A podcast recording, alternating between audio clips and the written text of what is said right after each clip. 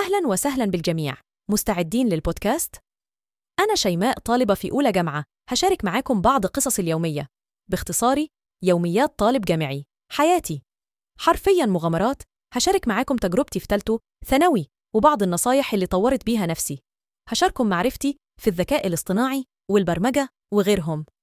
لازم تسمع البودكاست ده وأنت متكيف كده. أشوفكم بخير والسلام عليكم.